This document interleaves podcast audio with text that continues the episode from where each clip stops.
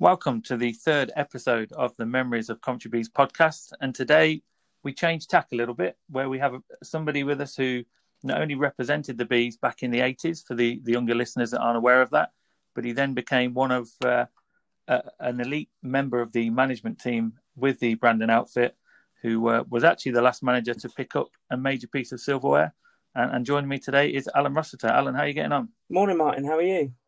Yeah, not bad. How uh, how are you finding lockdown?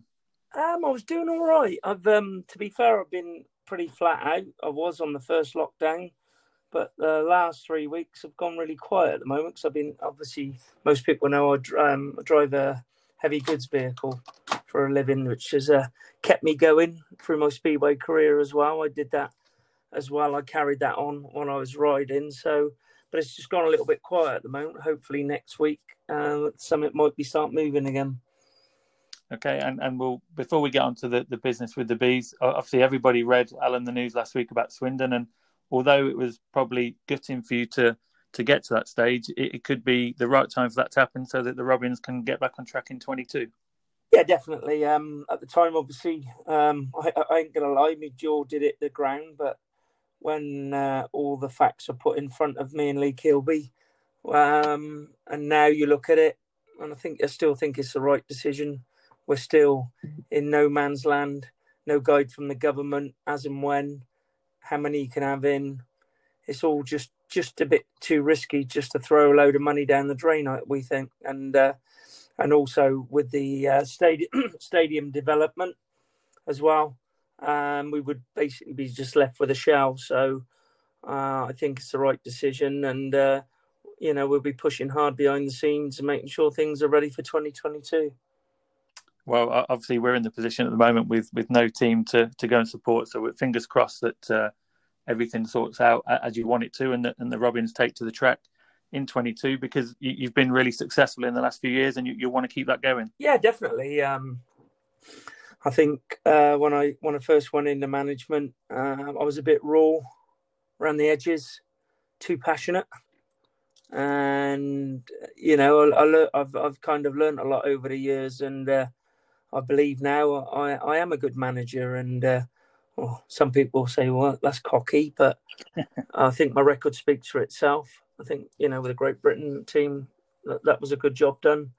And also, you know, in my management with getting my, uh, to be fair, Coventry was the one that got the monkey off me back because I hit the, I hit the crossbar twice uh, with Swindon, and then things went was going a little bit uh, not enjoyable and uh, it was a strange one actually. Um, I heard Peter Oakes had uh, decided to call it a day, and uh, I called Mr. Sandhu up, and uh, fun, he was just getting on a a plane to go to Tangier, and uh, he said, uh, "I said, oh, I see Peter Oakes has left. I said, would you be interested in me becoming your manager?" And I said, "Yeah." He said, "I'd love to." He said, he said, I'm literally just boarding a plane. I promise you, when I get at the other end, I'll give you a call, but straight back. And true to his word, he stepped off the plane and I and bang, he rang me straight back. So, you know, he was keen, I was keen, and uh, it kind of went on from there. Uh, uh and what we'll do, Alan, is I'm sure um, most of the, well, nearly every Bees fan listening to this um, has a, an October night down on the south coast in, in 2010 that we will never forget. And and we'll touch on that a, a bit later on during the chat. But if you if you cast your mind back, sort of 25 years before that, um, you made the jump from from Swindon to to Brandon in, in 1986 to to hook up with the bees. How how did that happen? Because obviously you've been riding for Swindon, you've done a, a bit of a spell with Exeter Weymouth, um, very much based down in the in the southwest, and and then all of a sudden you, you rock up at Brandon with your your bleach blonde hair and your smile, and and uh, you, you must have met Charles Ochiltree, and, and and I'm sure there were some uh, stories to tell about that. Oh, there's some great stories about Charles, that's for sure. Um, yeah, no, it was it was Bernard Crapper was a was a big push behind it. Um, even though he he was Oxford, I got on very well with Bernard, and he he told me that I should make that move. And I think Colin Pratt was involved in the movement with Stevie Bastable went to Swindon I went to Coventry and I, I Colin always tells me the story, but there's another rider that went somewhere else. It was like a three-way triangle, and uh, I remember taking a good friend of mine up uh, who sadly passed away recently, and um, we went in there. I'd like had him like as my manager to help me because he was a very good businessman, and uh, we went in there with these sort of kind of ideas of what I was on at Swindon, and I sat down, walked into Charles's office. Hello, Alan. Nice to meet you. I said, Mr. Ochiltree. All the dignity. It was always Mr. Ochiltree at the time. There's another, and I can go on to another thing after that. Could me being cheeky as I was. um, yeah, walked into his office, met, met his lovely wife Linda, and uh, in there went, went in, sat in the room. Me and my friend Phil, we sat there, you know, done the dignitaries. He said, right before we start, he pulled the left drawer open, pulled out a piece of paper, shut that drawer. He said, I want you to have a look at that, please. I went, right, okay. Then he pulled another drawer open, put another bit of paper down in front of him. And uh, as I said, I had all these ideas of what I wanted and what I was going to get, what I was going to go for. And me and uh, me and my mate Phil looked at the deal, and I was kicking in, going, "Say nothing, say nothing, just agree." it was it was more than what I was asking for. it was like double what I wanted, and a lot of bolt-ons and bits and bobs, like. And um, yeah, it sort of went on from there, and we we agreed, and then as as I you know everybody knows I was a bit of a cheeky sort of chappy, and um, I, I everybody always called Mr. Ochiltree. It was always Mr. Ochiltree. I'd walk in the office. Evening, Charles. How are you? and uh, I, I, and nobody couldn't believe how I got how he never said no and I got away with it. Um, but he just had that aura about him. He had that command of respect. But this cheeky little chap didn't really uh, kind of graft it at the time. But I was never stopped, so it kind of just carried on, and he never pulled me up on it. Um, I know many people he pulled up. He said, "My name's Mister Ochiltree to you or someone else," but for some reason he let me get away with it. And uh, and, and I was going to say with with the Ochiltree family, they've been obviously synonymous with Brandon throughout the years, through the sort of you know sixties, seventies, eighties, and, and further. And and did you have you learned anything from those initial um, sort of meetings with Charles and Linda about obviously Coventry was classed as a, a very very professional club back in the day, and uh, and I'm sure there'll be bits of that that you'll have taken into your management style. Yeah, very much so. Um, uh, and obviously, it's something that obviously Colin Pratt worked alongside Mr. Ochiltree as well, and hence my relationship with Colin at Coventry, and then I got him in at Swindon. Um, it just, uh, just the way everything's done, and about being honest. I think you just got to be, you've got to be honest. Sometimes people won't like it, but um, I think that what I learned from it, you've got to be honest.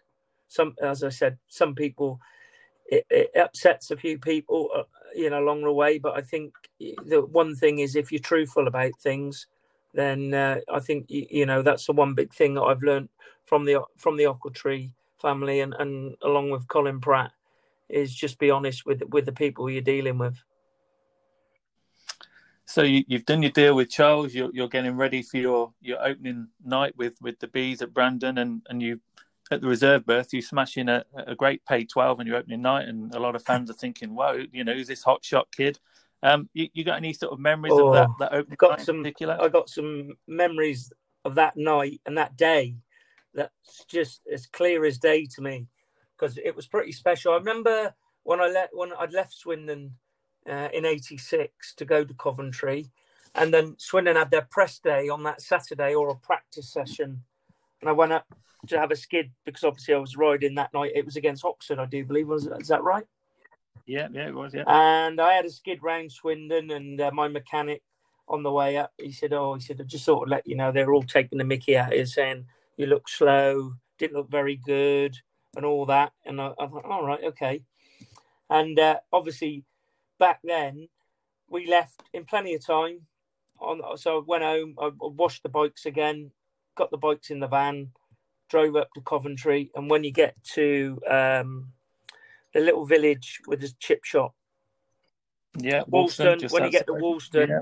obviously you get there. I come up, I come up the Fosse Way cut through the farm track, come down the end, you turn left, then you turn right, and you got the chip shop on your left. Well, got there and it was ram solid. And I was sat in there for half an hour. And then you get to the bit where it goes around the one way system. You got you go round to the right or and you can't yep. go forward. Well, my yep. mechanic started panicking because it was like getting like ten to seven ish, and um, he decided, right, I'm going this way. so we went up. so we went up the no entry way, past the pub, past Brandon Hall, and come out down that way, and cut across.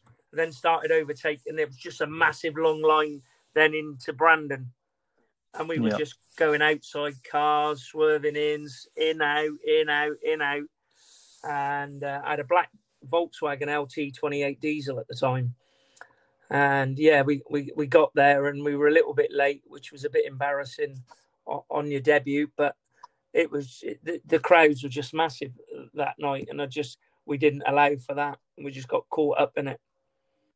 Yeah, and and you moved into a team, Alan, that was gonna was pretty much evolving at the time with uh, Tommy, Kelvin, uh, John, Rick, and, and David Barge, who who would actually go on in the next few years to to win the league. But what was it like riding with with people like Tommy and Kelvin in particular, who were beginning to become sort of big names on the world stage at that point? Oh, oh it was great. I mean, Rick Rick was fantastic. Um, Tommy Tommy. Once I got to know Tommy, we become very friendly and he become very helpful. He, he actually started doing a few of my engines for me, and uh, yeah, we we hit a good relationship. And obviously, Kelvin was there too.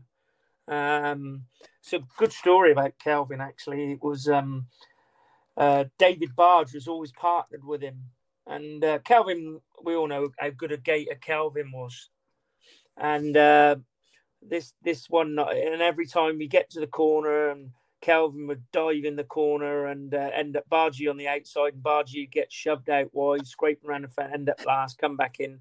He was a man of few words, was David, and he was like, and we and we were parked next to him, and we kind of hit up a really good relationship. And uh, one one day, Bargy re- give it reverse ro- roles to Kelvin, and uh, Kelvin come back in the pit screaming and ranting at David. What do you think you're doing? What you doing? You took me right out of the fence. And Bargy, with his least words ever, he said, "Well, yep, yep, yep, yep. Now you know how I feel," and just turned away and just walked off. Brilliant. I mean, it's stuff like that that obviously the, the, the public will see happen on the track, and you see people disappear back into the pits and wonder what goes on. And and I'm sure there's been um, plenty of, of those sort of things that happened with that with, with any team. Um, and sure that you've had to deal with some since being a manager as well. But in um, in that in that season, now you you were ever present, um, didn't miss a meeting, um, averaged just below six, and and many people thought that you were potentially going to be there for for a bit of a longer stay, but it but it ended up being the one season. Do you know why yeah, that was? Was I, it was a plan for you to again, go back? Halfway through the season, Charles called me into the office, and he said, uh, "He said, look, Alan," he said, "I'd like to make this uh, signing uh, p- permanent." And I went, "All right, okay." And things are going really good, and I'm still a bit young and a bit naive, and I was like, "All right, yeah, yeah." I said, um, and I said to him, "Well, I think Swindon might you know, be a bit awkward on this. And he said, Alan, let me stop you there now. I said, okay. He said, if I want to buy Bobby Schwartz, I will buy Bobby Schwartz. If I want to buy Alan Rossiter, I will buy Alan Rossiter. Just like that. I went, all right, yeah, okay. Uh, it's like, okay, whatever. And uh, uh unfortunately, um, with, with with being local and the, the, the local sort of uh, what would you what would you call it without putting it in the wrong words uh, with, without with with with a, with a local and all, all the hype and the media behind you I think that got in my way I think the yeah. fact that, that Swindon made it clear they wanted me back and my local papers was there was a lot of stuff going in my local papers, and bearing in mind I was only a youngster then, and uh, you know people, you know, in that, and it was. I think that was my and, and Bernard Crapper will always say, you know, God rest his soul, will always say that was my biggest mistake in the career. I should, and he was right. I should have gone, should have gone to Coventry, and probably my, uh, I probably would have uh, gone a bit further than I did. But in saying that, you know, I think I had a pretty good career. I represented my country and everything. I did all them sort of things that some people just dream of. Travelled Australia for the Lions. Um, but yeah, I think, as you say, uh, that that was a reason. I think the lure of being a local boy and coming home and seeing all the press I was getting, even though I wasn't in the team, from the local paper, local boy doing this, that, that, and I just, I think the stars got stuck in my eyes. And but BC always said to me, mate, my boy, make that move. You've got to do it. It'll be the, the best thing you ever do. And sadly, I didn't listen to him, and I wish I, you know, or you know, don't have no regrets, as they say, because it, you know, it's, it is what it is. But uh, probably that was my biggest mistake. I didn't sign for Coventry when Charles told me that he would buy me. But uh, like you say, the, the law of, of being going back to your your hometown, um, like you say, local boy, and, and I guess that would have also been um, a bit of a, an easier option for you because there would have no doubt been sponsors and that sort of thing that, that you'd probably easier get down in that, that neck of the woods rather than, than being um, Brandon? I don't know. For, for, for a while, I struggled to get some main, like, get some good sponsors, you know, in Swindon. I didn't really have that many that, you know, I just think I just got stuck with the fact of local boy getting hyped up in the press and everything. And as I said, you know, probably a mistake, but you know, you can't look back. But you know, as I said, it's potentially one of the things that caught, you know, that that I did wrong. And and in terms of your time with the bees, obviously just that one season, but there was we're gonna we're gonna quickly skip on to 1994 and a, and a bit of a weird uh, situation occurred. In fact, that the bees rode in a in a friendly meeting away in Lublin in Poland um, for the Hans Nielsen farewell, and a certain Alan Rossiter lined up in, in, the Fighting Bees race jacket again. How how did that sort of booking well, come about? It, it, that was another great trip. I took my me and my brother-in-law and Shaun Tacey, the three of us, all went together. We met my brother-in-law. Uh, they we all came came in my van, and we met. Uh, and my brother-in-law come up from Poole. He rode as well. Martin Willis. He rode in the meeting, yeah. and uh, we met Shaun down in Dover where he parked his van left it there. We unloaded, and three of us were uh, uh, headed out to uh, Lublin for this meeting because at the time it was very difficult to get into Poland. Like, not it's it's it's got a bit difficult uh, now, but I wouldn't say that difficult. I would say back then when when we when I was riding, unfortunately, you had to be a top rider to get into Poland. Whereas now they're, they're kind of just taking anybody at the moment, and uh, that's that's no disrespect to anybody, but I was at a certain standard then when I, I probably could have done a job, um, but at the time, you know, it wasn't happening. So uh, yeah, we we uh, went there. It was the first, very first floodlit meeting in Lublin as well. Uh, right. They put all these generator uh, temporary lights around the around the track, uh, and and you know, and for me, Martin, Shaun, remember we got caught on the autobahn, uh, so we decided we were going to be there for a while. Shaun Tacey uh, popped the bikes out on the autobahn and uh, he put an engine in his bike on in the middle of the autobahn. he thought, well, we got time to kill. We're bored, so we pulled everything out and then got his bike and we all just jumped in and then started putting an engine in on, on the autobahn. Um, but it, I remember it was such a long trip. Lublin, it was like you thought you got to Roslav and you still had another six hours to go, or four, five hours to go. Wow. And obviously, it was it was a farewell meeting for Hans, who is still involved in the sport now with, with the Danish uh, side. But what was it like coming up against uh, as an opponent people like Hans, who, who during that time were, were really he was just, He was just, you know, the, the professor was a professor, and he was just the ultimate professional. You know, uh, everything he did, just did it properly. He kind of uh, is a bit like the new generation now, how it is for everybody else. Um, he was different to everybody else. He was focused. He was hungry, and he he was determined to, you know, he's obviously determined to get to the top, which he certainly did. And uh, yeah, you couldn't, uh, you could never fault him. He was like the old day, new era model rider. Whereas when we were riding, it was like give your mechanic, pay your mechanic, uh, buy him a few beers in the bar, then take him to the local chip shop. Um, but now it's like you leave the stadium, you've got a fast, healthy shake drink, you've got you're eating pasta. You know the days are long gone of going up in a bar having four or five pints, um, going down the fish and chip shop, chicken and chips, pie and chips, whatever you know. Um, but that, I think Hans was that that rider then of what the riders are now. That you know because the sport, whether it's good, bad, indifferent, it has is far more professional now.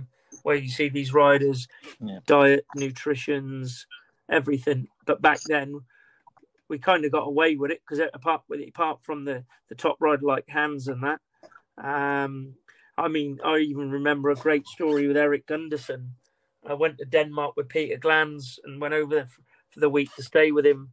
Watched a meet, did a meet, watched a meeting out there with him, and he had to come back on the on the DFDS ferry from Esbjerg to Harwich, and uh, Reading were riding at Cradley.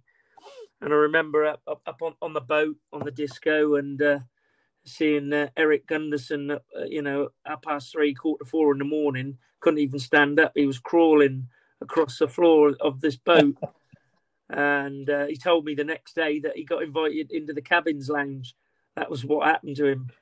The, the, the captain invited him into into his lounge, and we then got to Cradley, and Erik just calmly just peeled off a 15 point maximum. Nobody could get anywhere near him. as you do, as, as, he did quite often as well. Erik, obviously one of the, the top guys in the sport, and, and another one who, um, similar to people like Thomas Gollob, obviously Leigh Adams, um, you know, some of the really, really top stars of the sport who unfortunately, uh, and Leigh obviously being very close to yourself, um, it, it's horrible when, when injuries like that happen to anybody, but considering these guys were so safe, it, it sort of yeah, it takes does, your breath does away. Really, you know, it's really sad to see it. You know, obviously Leigh uh, had such a great, distinguished career. Hit the crossbar so many times, but you know he was top of the averages in England, Poland, Sweden, but he just couldn't do it on that night. Uh, you know that killer instinct on the night, what like the likes of Rickards and Gollob and all them kind of did like. And Leigh was somebody that a lot of country fans would have uh, at times thought that he would have been a perfect fit for Brandon. He'd always been a a great sort of visitor with other clubs and, and had always seemed the sort of professional rider that we'd always had in the past. And I'd have loved to have seen him in the bees colours. I think it'd have been it'd been great for him, but obviously he, he forged out a fabulous career finishing yeah, at that's right. with you, you know. I think anybody would have wanted Leigh Adams in their team. You know, as you say, it was um, uh, he was just the ultimate professional. Again, a bit like Hans. I think he modelled himself a little bit on Hans too. You know, he had the Goddens and stuff like that. You know, he looked at him. You could see a lot of a lot of things in Leigh, what you could see in Hans. Yeah, definite. So we, we get to the stage Al, where you, would received um, a few knocks. You had a, a, really bad injury, sort of. I think it was 2002 time, and, and it, the time came for you to to hang up the the leathers and, and move into the management side at Swindon. Was that sort of was that a difficult thing for you to do? Because you'd obviously been riding for, for sort of 20 odd years. How how did that impact you sort of uh, mentally? uh, there's there's i've got a few theories on how how everything uh, affected me because um, over the years i've always prided myself I always had good equipment. Even if i couldn't afford it i got it you know and i wouldn't have no money left in me but not a lot of money left in me bank i'd make sure my bikes always were right clutch plates the mud guards were cracked. I couldn't ride with a cracked mud guard. I'd have to go and buy a new one. Um, but I would end up, I would always have um, good equipment. But 2002, the ill-fated day at Poole, um, I did a double header. I was riding for Oxford at the time, and um, I uh, the first meeting I, I wrote uh, bent uh, in the first was it the first meeting? Oh no, no, the second meeting. We did a double header against um, uh, Kings. I think it was Kings Lynn. And in the first meeting, Javi broke his arm. And then uh, in the second meeting, uh, I was going around the outside, and Yanni Kalenko picked up and uh, clipped Henker's uh, T-boned Henker and Henker's wheel then clipped my back wheel, and it sent me into the into the pulpit gate. And wow. Matt Ford was obviously panicking. because he just lost Javi in Heat One with a with a broken arm, and like Matt was going like really panicking. We need you. We need you. And I was like, struggling with my knee, Matt. I really can't. Look, come on, mate. You got to do it. You got to do it.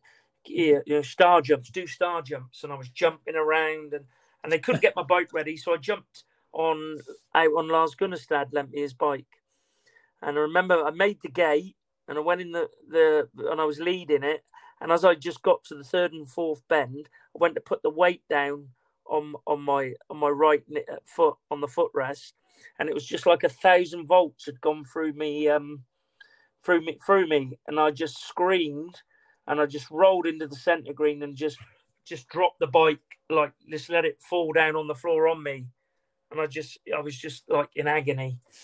Um, then it turns out, obviously, I'd ruptured all three of my main my major ligaments in my leg and I'd not long. Wow. I'd spent. I'd had had a testimonial at Poole, and I'd not long. Not not many people know this, but um, not long after my testimonial, um, we were trying for ch- kids and we couldn't have it, and so we decided to try for IVF. And I spent all 50, I, I think I earned about eighteen thousand pound from a testimonial, and um, I uh, we spent all our money on three attempts on IVF, and uh, they all failed. So all my money had gone, which was a little bit of a going to be a sort of saving pot for a, a little bit of a day, rainy day or whatever. But we we decided we'd give it a go at three attempts on IVF, and uh, unfortunately they that, that didn't work. And then just out of the blue, um, my first daughter came along in 2002 we not long had her, and and after that, I, I decided, well, we've been trying so hard and everything to have children. I've got this kid. Let me get out while I'm realistically in one piece, and and that was it. Thirty-seven. Yeah. That was Alan Rossiter done then. And and the move to the, the move into the management side at Swindon was that something again that, that you touched on a bit with Sandhu earlier on? Was that no, something that you I, initiated, was, or, or, did it was a bolt out of the blue? Um, again, not many people know this, but at the time, Terry Russell and Matt Ford had got together and decided uh, between the pair of them they bought out Peter Toogood from Swindon, and I was still down in Poole uh, with my current wife, and uh, we were living down there and I got a phone call from Matt. Obviously, he was a Poole promoter, and he said, "I got some news. You must keep it totally quiet. Nobody need what needs to know that about this." Um, but me and Terry have gone halves on Swindon. Um, but we want you to be the team manager and promoter, be a promoter as well. And and was that something? Obviously, I mean, you took it on, but was it something that straight away you thought, absolutely, I'm, I'm interested in that, or did you did you no, wonder whether that was the right I, thing for you to be doing? Again, I, I've I've always loved speedway, and I, I I always say this as well that you know my passion was still there. I always say the day I lose my passion is the day I'll I'll I'll, I'll quit speedway. Uh, so while that's still going and still burning, you know, I'll carry on. Um, but yeah, no, it, you know, Matt just said, look, you know, there's is an opportunity here for you to carry on, you know, do this and that, and uh, it kind of went on from there, really. And uh, I say, not many people know about the Matt Ford connection at the time, and I'm sure there's a few Coventry fans will yeah. be growling when they're listening to this now after the 2010 episode.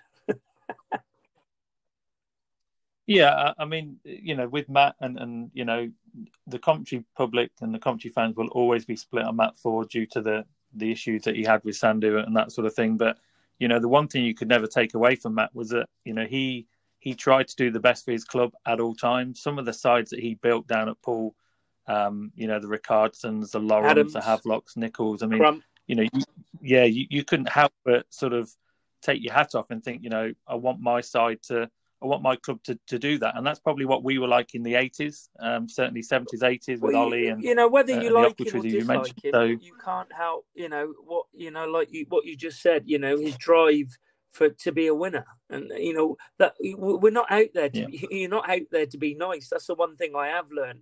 You know, being nice doesn't doesn't get Yeah. you championships or win or win you anything. You know, you, you're gonna you're gonna you're gonna upset people along the way, but his his sheer term determination to win, and some people Mm. say at all costs. You know, there's always stories that go around, but generally, you know, he put. I mean, even that 2010 team. If you look at their lineup now, if you Yeah. look at the, you know, you Yeah, had. Holder, Ward, Yeah. Watt, Pedersen, you know, and uh, Yeah. a couple of others, and it, it it it's just you know an amazing team, and to do what we did that year was was pretty phenomenal, really, and uh, and in the circumstances with Lewis running over Bomber, you know, which everybody still talks about to this day, and uh, you know when you watch it back, and Yeah. and I I don't when I watch it back, you watch the rerun of Bomber and Chris Holder going toe to toe because I still think to this day Holder should have gone for taking Bomber off because he went across the grass and took his front wheel. yeah, took his front wheel. Um, but yeah. our good old, I think, do believe it's Dave Robinson was the referee at the time. Was it? It, it, would have been somebody with a Labrador probably, because whenever you went to Poole, you never used to get But that many yeah, no, it was you know, favour. fair, but for some reason, you know, but when you watch it clearly back, you know, not not dirty, just he took it, he took his front wheel No. away, and if you'd look that back now in in nowadays, and they had the TV there and they could look at it, and they put all four back in, but the race after it was absolutely phenomenal. Bomber, you know, they passed Yeah. each other twice. he's on- yeah. and they were tail to tail. And the bomber Yeah. cut back. He just cut back and then pipped him on the line after just being run over by Lewis. You know that that race is. You know, whilst you know you saw what we did, but that race it just always sticks in my mind, and it just just don't. You know, people. I don't think it gets the credit it actually. Yeah, the, the, the bomber race, Alan, that you just mentioned, uh, Heat Six in, in the rerun. I mean, certainly being in there in the crowd and you know the atmosphere at the time, because you, you, we all saw Bomber pick himself up off the track and sprint back to the pits, and then you know come back out and and do what sort of Bomber had done for, for many years for the club, and and I think that heat was probably the the turning point on the night in terms of you know at that point we're a few points down, but what what was the sort of the journey like to get to that stage with the the final because the to be fair, at the start of your first season, 2010, I mean, we, we couldn't really beat an egg to start with until you, you made some changes in the background. With um, you've mentioned Lewis Bridger coming in, we got KK um, who came in, and Shamek as well. So it, it must have been moving to Coventry. You've obviously talked about the deal that you did with Sandhu, and then the first few meetings, it was a bit of a bit of a tough ask. Yeah, it was. Uh, it was. It was a tough start for me, and uh, you know, I, I had to make my. I had to make my stamp, and probably the biggest stamp that I did that I got rid of probably Coventry's little prodigal boy Rory Schlein, uh, and replaced him with Ka- Kasprzak because I've had a couple of dealings with Kas- Kasprzak before, and uh, and it was quite funny because we signed Chris, and Chris didn't get off to the best of starts, did he? No, he was struggling a bit, and uh, I don't know if I can say this, but um, when he was having a bad meeting, he'd come in and he'd say, "Is the black man happy with me?" I mean that that's the, that's all Eastern European. I mean nowadays, obviously there'd be a lot more made about that, wouldn't there? But Yeah, Um, but he, I say, and I and and the one thing that really did sort of make, um, you know, it, it wasn't it was that wasn't being racist, yeah, uh, but he was just Christoph being Christoph from you know from an Eastern European company. He said he happy with me. I said, well, to be honest, Chris, you're gonna have to start pulling your finger out. He no, he's not really. Yeah. Well, he after that after that conversation, he went out and rattled off two unbelievable wins. yeah. And and he Christoph is is one of those riders that you come across throughout your throughout the the history of the sport that is such an enigma. He can be 15 point max or he can be one point from five rides. You never quite know what you're going to get until he turns up. No, that's right. And obviously, he was being being owned by Paul as well, and he was very focused. He was there was no there was no backing off for him. He, wanted it as much as everybody else wanted it. and uh, he, you know, toward, you know, after the halfway through when he started getting going, then he was pretty consistent week in week out for us. Yeah. In fairness to him. And Lewis, it's just been announced this week that, that Lewis is returning to the sport. Um, another young British rider who who seemed to come on the scene, seemed to have all the all the bits that, that you would need to become a top rider, but it never really never really fell for him, did it? No, I mean, you know, he could, I thought he could have done better than he did. You know, he had good equipment, um, but like you know, if you there was a um, chat with Shane Childs the other night uh, on Charles's chat line with him, and he spoke a lot of sense, and it was quite understood what you know what what he was saying. And he's kind of gone away, and now he's coming back with no pressure on him, and just gonna you know not not put himself under that pressure. But he certainly had the potential, and that's why I brought him in. And he didn't hit the heights which we thought he would, but he still did a decent job at times. Yeah, and um, yeah, and then obviously we had um, it was the time of the uh, reserves. Um, I'm still paying for it now. Um, I remember it was between Josh Auty and Richard Sweetman. Yeah, and at the time, Richard just really sort of made that place his, and I know Josh even till to this day still dislikes me for it, sadly. Um, but you have to make them decisions, and and Richard w- was the rider that was scoring the points and beating good riders too from that, and banging in eights, nines, tens, elevens, and twelves from the reserves berth, and so I couldn't really not drop him. And, and towards the towards the end of that season, after you've made those changes, that the team you're getting towards end of August, early September, and the team are really beginning to click. And with the with the playoffs being covered at the time by Sky and, and, and the great TV coverage that we had, um, a lot of people were, were tipping us to to come through the playoffs and, and, and to take the title, which we eventually did. But we dismantled, uh, dismantled Peterborough in the semis, and that must have given you a a real sort of confidence boost that we could we could get past the Pirates in the in the two legged final. Well, I do believe um, that there was a few factors that got us there, and and it wasn't you know contrary. I know Matt still says that I pulled a fast one on it. Um, obviously, we were 26 points. You know, we finished fourth, but 26 points behind Poole. Yeah, which was quite a lot. It was still a good effort by us to get there. You know, from our precarious uh, position at the start of the season, and um, yeah, I always remember. I get a phone, I got a phone call from Schemick. He was he rode in Germany, uh, unbeknown to me, and we, we had some we had some great people around us uh, at the time. When David Rowe, which I then carried on, took David with me with Team GB with his knowledge and everything. Yeah, and we had um, the guy that did all the stats. He would sit in the room, tell you what gates were the most, you know, come off the best gates. He'd sit there and analyze it. The guy with beard and glasses. Yeah, Dave Rowbottom, I think that was Dave. Uh, used to sit in the little box on the on the first corner.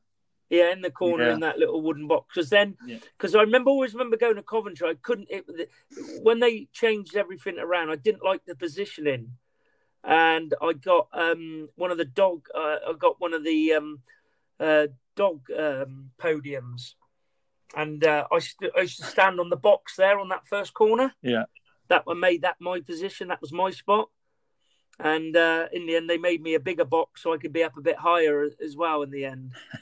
and um, yeah, and I always remember now, even Matt still to this day thinks I pulled. I think, and we got Dave Rowbottom and Dave Rowe, and it was generally just a fluke. I, I, I ain't going to say it, it, was a mark of genius or anything, or it was a sly underhand thing. But Schemick had a crash in Germany, and he rung me up and he said, "I've injured my arm and I'm struggling a little bit." He said, I could probably come back. He said, but I'm not feeling 100%. And I said, well, I'd rather you being fit, ready for the for the playoffs, yeah. than that because then that him missing that one meeting made Schemick stay down at reserve. reserve. Yeah. But Matt still to this day is adamant that it was a it was it was a flanker pulled by me. Um, but I can honestly tell you there was no flanker. Uh, it was purely um, just I just said to him, look, no, don't don't risk it. We can't afford it. We can get by this meeting without you. We're we're, we're in the playoffs now. Yeah. I think we we, we um, got our place, and I can't remember what meeting it was he missed, but he missed it, and then he stayed at reserve. And, so you know, work that did work in our favour massively. Uh, and you, you, can imagine that's something that Matt would probably have done himself. Had, oh, without no, he, he, still goes on about it to this day. he still, uh, when you know, I took, he's moved to France, and we're we're still good friends. Yeah, and and he still talks about it now to this day. I never, you know, you Paul. I I spoke to Shemek. You know, you can speak to who you like, mate. I'm telling you, it was more more of a fluke than than, than pulling a, a flanker, which I'm sure he's done a few in his time over the years. Yeah, you can you can have this one on us, but you can remind him of a knockout cup final when Antonio Lindback fell off at Brandon in Heat 14, and the Pirates needed two five ones to win the title, and he fell off, and there was nothing wrong with him. He was bouncing around in the pits, and he was celebrating in the end, and they managed to bring a, a tactical sub in because they were so far behind, and they got the two five ones and, and won it by a couple of points, and that still rankles. So you can have that one on SL. You can give that to Matt next time you uh, he gives you a bit of stick. You can have that. Okay, I didn't know that one. So yeah, I, I, I will. Let's say, oh, hang on, mate. Yeah, ask him about Antonio's doctor's note. That's all. We, that's all we need to know. Um, so you, have made it to the final. Um, we've touched on on the fact that Swindon you hit the crossbar, and you know obviously we were the main nemesis for you back in 2007, where you know your your Swindon side at that time with Leigh and Charlie Gjedde and, and people like that who were a great side, but but just fell short in, in the final. So you've gone into the final with with us versus and, and 2009 against Wolverhampton, we lost. Yeah, yeah. So so you'd hit the crossbar.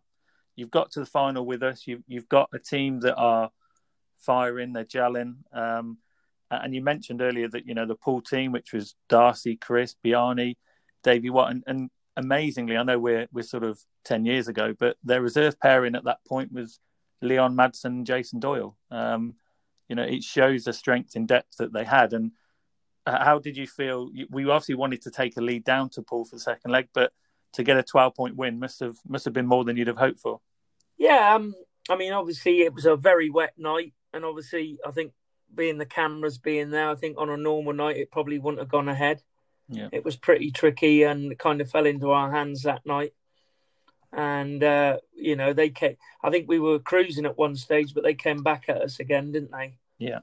And uh, you know, I was a bit disappointed that I, I was always nervy of going to Poole, knowing with that spearhead of Ward, Holder, Pedersen, what that you know anything could happen, like you know. But I guess the rest is history. The boys just rode out the skins and Shemek at reserve.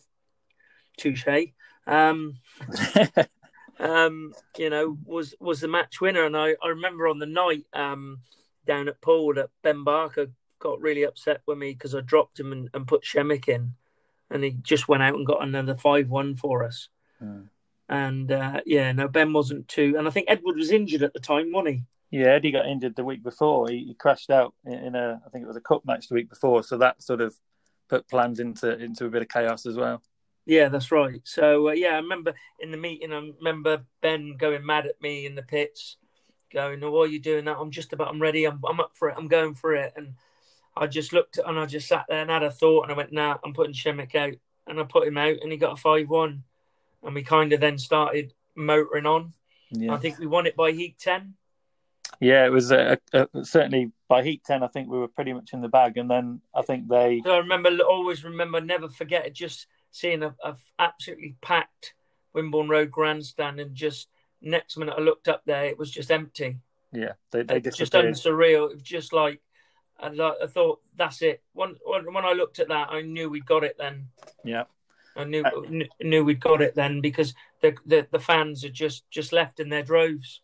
Yeah, uh, and we took a we took a fair following. I mean, Coventry have always been, um, you know, a club that have been well supported on the road anyway. But certainly that night, you know, I was in the grandstand with with a, a group of us. The second bend was just, you know, swathed in, in yellow and black and, and banners and whatever. And uh, three five ones in the last three heats meant that not only had you won the league, but you'd, you'd won both legs of the grand final. And uh, obviously, hitting the crossbar a few times, it must have been quite a proud moment. Maybe tinged with a bit of sadness that it wasn't with Swindon at that point, but but must have been an emotional moment too.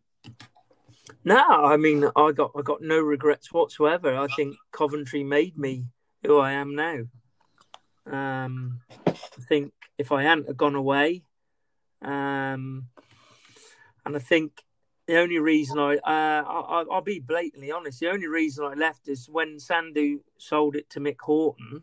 Yeah. Um. Obviously, I had the free reign of of all, all the clubs that I've. You know, when I first come in, I had the reins of building the team. And then the next minute, we we go to the dinner and dance, and obviously Mick was unveiled as the new owner. And then the next minute, he comes into me. So, oh, I've signed Scott Nicholls, I've signed Edward Kennett. Oh, whoa, hang on a minute. Whoa, whoa, stop. I said, you, you build him from the top down. You can't work it like that. And yeah.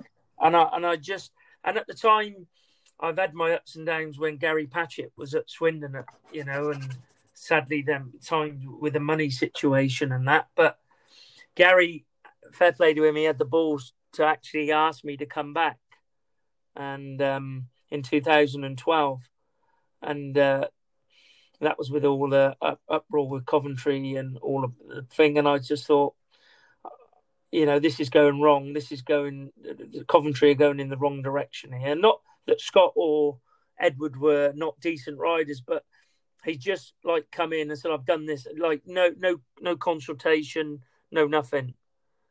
And I, I, I just felt very uncomfortable about it, and and that was the reason why I, I didn't stay at Coventry because I felt that, and I say I got a phone call out the blue from Gary because they'd had a had a had, they'd had Ronnie, uh, then they had Jan Staechmann, and then Gary had the balls to ring me up and ask me to come back, which not many other people would have done that, and mm. I tip me out to him for that. Um, we don't speak now, sadly.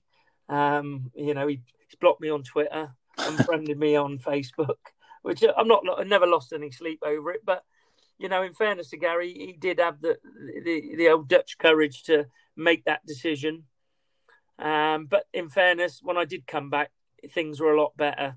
You know, I left for the right reasons. Things what I wasn't very comfortable with Terry and and that, but um, we were we were doing things right, and uh, so yeah, I, I, I, came back, and uh, as I say, that was the reason why I left because Mick was just steaming on yeah. with no thought, just doing this, that, and I just thought, listen, for me, and and, and I didn't really feel comfortable with Mick, to be honest. Um, I got no beef with him, nice guy, yeah, outside the speedway, but uh, I, I I wasn't very comfortable with with with with the new promotion type setup.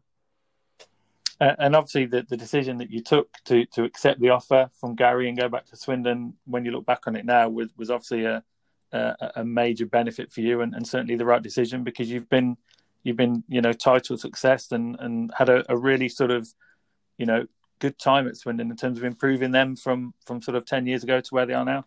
Yeah, I mean obviously 2011 wasn't such a good year for us at Coventry. We'd won the league in ten and things didn't kind of go to plan.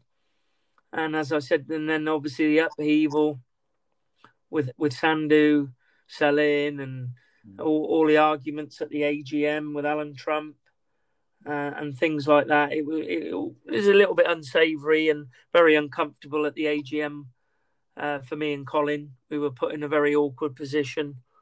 Uh, you know that that that was a, that was a, that was the downside of, of, the time at and hence probably why I went back to Swindon really because it become all very bitter, very very yeah. arguments and everything and it was something that I wasn't really kind of used to, and uh, I didn't really like it. And as I said, with Mick coming in and just steaming on in doing what he wanted to do, and it wasn't the way that I was told I was going to carry on in the same role. That uh, you know, this was a deal that we we were left in the same position, and I came away from the the dinner and dance, and I decided I thought, nah, I said this is not for me. Yeah. And then out of the blue, I got a phone call from Gary, and, and one one final highlight, Alan, from your, your final season, 2011, with us was um, something that really captured the imagination of, of not just bees fans, but certainly Kings Lynn fans. Because I, I, remember on his on his debut, we brought Emil over to the UK. Yeah, um, somebody who at that time, and, and it's it's frightening to think that that was you know 10 years ago that Emil rode on these shores. But what what was it like to, to deal with Emil? Because I know you, you were quite close to that that sort of the team at that point. Yeah, no, uh, it was something, you know, um, you know, we we we we were struggling at the time, and Sandy said, "What can we do?" You know, he pulled us in. He was never. he was very laid back, Sandhu. He was really, really decent bloke, really. And I still got a lot of time for him. I still ring him occasionally now out of the blue, or he'll ring me out of the blue. The last time we met, sadly, was um, uh, poor John, John from um, Build Base. Yeah. Not John, um, Colin North, sorry. Yeah, Colin the North. Tools. Yeah. The Tang Tool, Colin North, we met, we, we, we saw each other, myself and him. We had a conversation. Jeremy Heaver was there, and um, yeah, no, it was. Uh, yes, yeah, Sandy was uh, was was a good was a good guy. Yeah, I mean, he was he was always somebody that was, um, you know, the, the, fans loved the fact when he took it over, and, and he, he did transform the club in the time that he was with us, and, and it's it's obviously. Yeah. Sorry, I, I, went a bit off track then. Uh, uh, somebody was uh, shouting at me in the background. Um, yeah, apologies. Um, yeah, no, Emil. Yeah, no, Emil. When we sat down in the office, me, him, and Colin, he said, well, "What can we do to get Emil? What can you do to get Emil over here?" And I said, "Well, leave it with me." And uh, unfortunately, we rode about five away meetings before we actually got the benefit. And every other club in the country got the benefit of. Emil, of seeing Emil. I think Kings Lynn was the first match. Yeah. Birmingham he was at, and eventually we, you know, we had a packed Brandon that night when Emil made his, you know, his debut at Coventry, and uh, I've, and from them days on, we've still stayed close friends. He asked me to help him out in 2019 in the last one, wanted me to go over to Poland just to maybe settle a few nerves because he was close to winning the world championship. Yeah. Didn't quite make it, but still a you know second place was it second or third?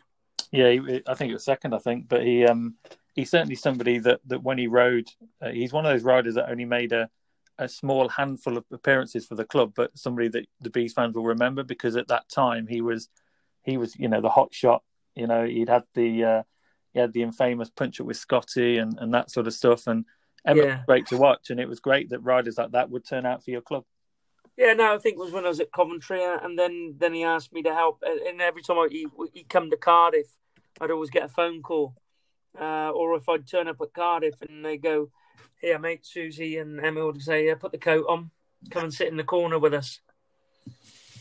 So how uh, you, have gone back to Swindon? You, your time at Brandon has finished. How, how would you reflect, Alan, on your time uh, at Brandon, both as a rider and as a co-promoter? It holds some very good memories. You've obviously, you know, the way you spoke about the club today still shows that, you know, it's had an impact on you. But how would you reflect on your time at the club?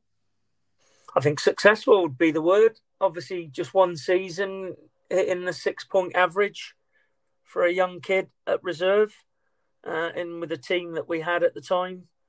Um, and then obviously management just coming my first year to win the league, you know, was was very very special, and certainly, as I keep saying, I got that monkey off me back mm. really, and uh, I I think Coventry was the making of me. Simple as that, in management style. And and what's um just finally, Alan, what's your sort of the thoughts on you? You probably saw the start of of the demise, I guess, of of the club when you you left at the end of 2011. Um, but what's your thoughts on on how Brandon is now and the sad state uh, we see. It, it's it's it's really sad to see, and uh, you know, we we when you see or or you know, I, I, I look on the Facebook pages and somebody sneaks in and goes around. It's it's, it's heartbreaking seeing you know a stadium like that and all the arguments that's going on and you know I just wish that the councils would get their heads together and just let these people take it on again and, and put it back, bring it back to its former glory. Yeah. And uh, as I said, I'm confident there's enough people in the Brandon area that whilst it looks very run down and that, I'm, I'm, I'd be confident there's enough business people, and certainly when you got the guys of like Jeff Davis pushing on, you know, doing what is relentless hard work, trying to get the bees back there.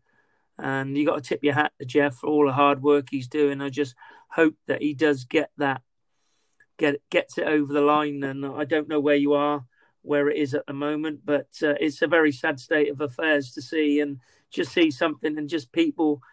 You can see the lot of maliciousness that's going on, and the damage that's being done is is quite clearly being done deliberately yeah. uh, to make it look what how it is and make it think that it's uh, and you know not retrievable.